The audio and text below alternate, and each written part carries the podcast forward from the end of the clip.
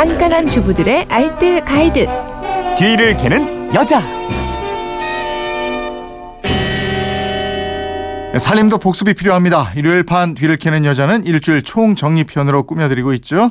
오늘도 곽지연 리포터와 함께 지난 한 주간의 살림 노하우 쭉 살펴봅니다. 어서 오세요. 네, 안녕하세요. 월요일부터 하나씩 짚어보죠. 월요일에는 겨울 점퍼나 어린이 운동화에 많이 부착되어 있는 일명 찍찍이. 여기에 먼지가 가득할 때 제거하는 방법 알아봤어요. 네, 일명 찍찍이라고 불리죠. 갈고리와 걸림고리가 쌍을 이뤄서 서로 붙였다 떼었다 할 수 있는 거. 그 상표명을 따라서 벨크로라고 불리기도 합니다. 한 가지 단점이라면 여기에 먼지가 낄 수가 있어요. 네. 그러니까 찍찍이에 붙은 먼지, 이거는 칫솔 하나만 있으면 간단하게 해결되거든요.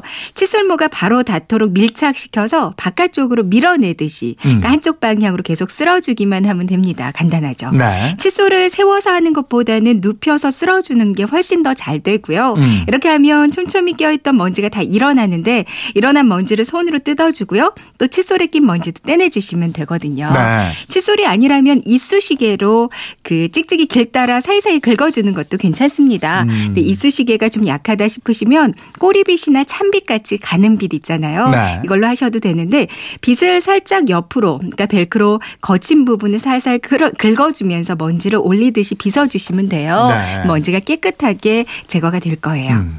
화요일에는 국에 뜬 기름 제거하는 방법 알아봤어요. 네.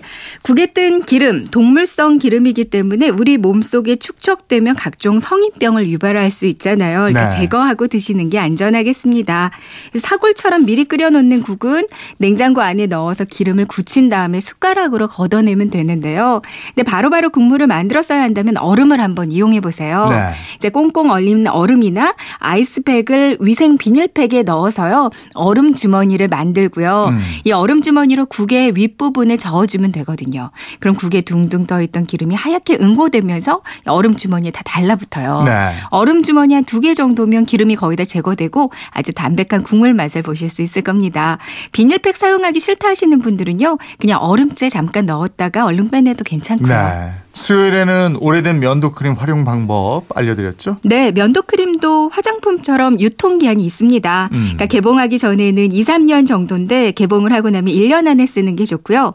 습기가 많은 욕실 같은 데 보관하고 쓰신다면 개봉 후에 6개월 이내에 사용하시는 게 좋을 것 같아요. 네. 오래된 거라면 피부 말고 다른 곳에 활용하는 게 좋겠죠. 음. 삐걱거리는 경첩에 발라주면 좋다고 그랬었죠. 네, 첫 번째 활용법은 삐걱거리는 경첩에 발라줍니다. 이제 문이 오래되면 경첩 부분이 녹슬면서 삐걱 거리는 소리가 좀 신경이 많이 쓰이잖아요. 네. 근데 면도 크림을 발라주면 이게 윤활제 역할을 해주고요. 그리고 두 번째, 욕실 세면대나 수도꼭지 등에 생기는 물때, 묵은 때 청소하기도 좋아요. 세 번째는 김이 서려 있는 욕실 거울을 청소할 때도 이제 거울에다가 면도 크림을 바르고요. 수건으로 마른 수건으로 문질러주면서 닦으면 깨끗한 거울이 될 거고요. 네. 네 번째, 손에 페인트가 묻었을 때, 그러니까 비누칠 하듯이 면도 크림으로 손을 씻어주기만 해도 얼룩이 쉽게 제거됩니다.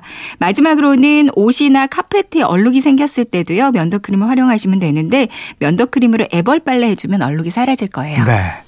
고구마 많이 남았을 때 다양한 요리법 이건 목요일에 말씀드렸고요. 네, 뭐 남은 고구마는 감자처럼 활용하셔도 아주 충분히 맛있거든요.